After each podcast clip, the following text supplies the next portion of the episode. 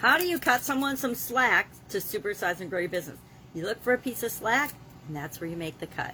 Sharon Hornell from here, and our idiom, our expression today is cut someone some slack.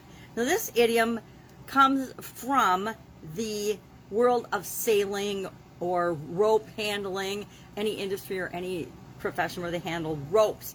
And there was a version that they thought it came from in the mid 1900s, but it actually dates back to the mid 1700s, where it meant to loosen up tension on a rope or a sail, to, you know, slack, create the slack, to give somebody a break, to bend the rules, to go easy on them. Those are all other versions, I think, of this particular idiom or expression.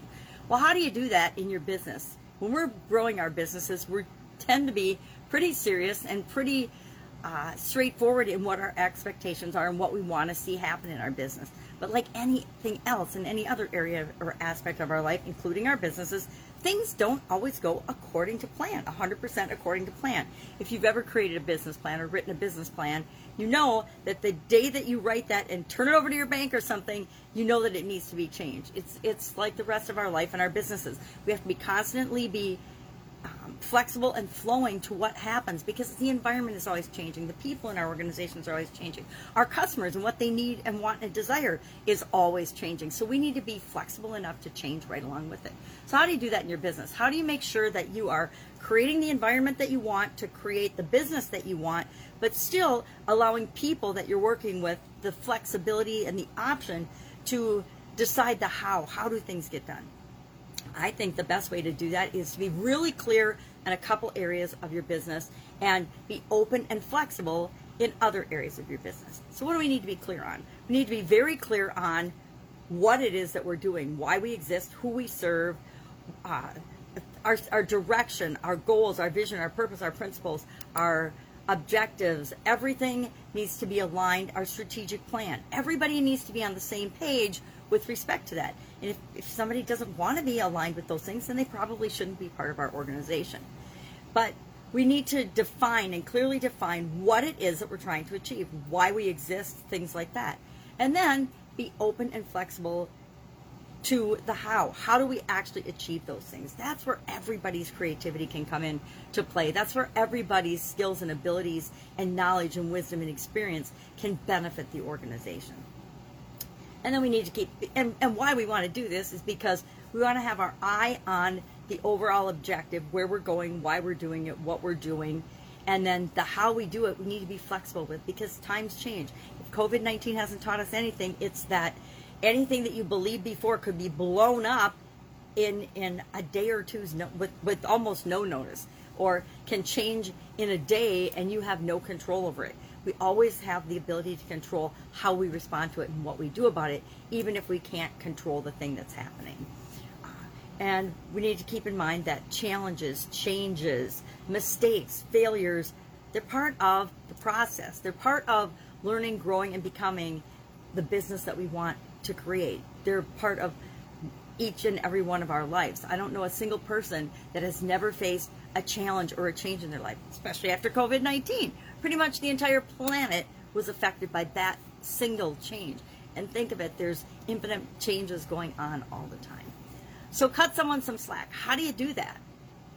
How have you done that? Have you ever had anybody cut you some slack? Have you ever, excuse me, obviously I have needed slack in the past. Have you ever broken a rule or bent a rule and then needed to ask for forgiveness? That was sort of my personal motto in corporate America. It was uh, ask for forgiveness, not permission, because there were so many rules and so many regulations in some of the companies that I worked for. You could literally never get anything done.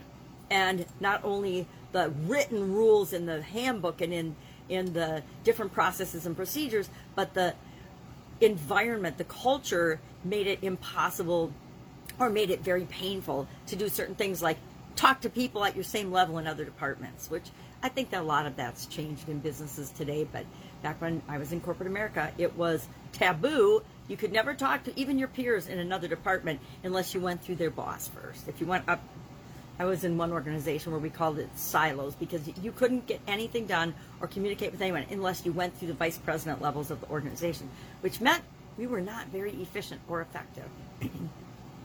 So share in the comments below how you cut somebody some slack. I guarantee if you're a parent, you've had to cut your kids some slack sometimes. Why? Because little human beings are learning all the time, changing, growing, becoming independent, and sometimes they make mistakes. We all make mistakes. It's part of being human. So keep in mind that it's always best to treat people the way you want to be treated. And if you make a mistake or if you go the wrong direction or if you need to course correct or if you ever say or do anything that isn't absolutely perfect and you want people to cut you some slack, make sure that you're doing the same. It's our idiom for today. Have an absolutely amazing day, and I will, of course, be with you tomorrow with another interesting idiom on leadership because cutting someone slack and having the skills and abilities to do that and to know when to do that and when to hold people accountable, that's a balance, uh, is definitely a leadership skill and ability. I'll be with you with another leadership idiom tomorrow. Have a great day. Any questions or any ideas of leadership idioms or idioms in general that you would love to know the origin and the and the uh, meaning of and how you might be able to apply them to your business? Ask in the comments below or feel free to direct message me. Have an awesome day, and I'll of course be with you tomorrow.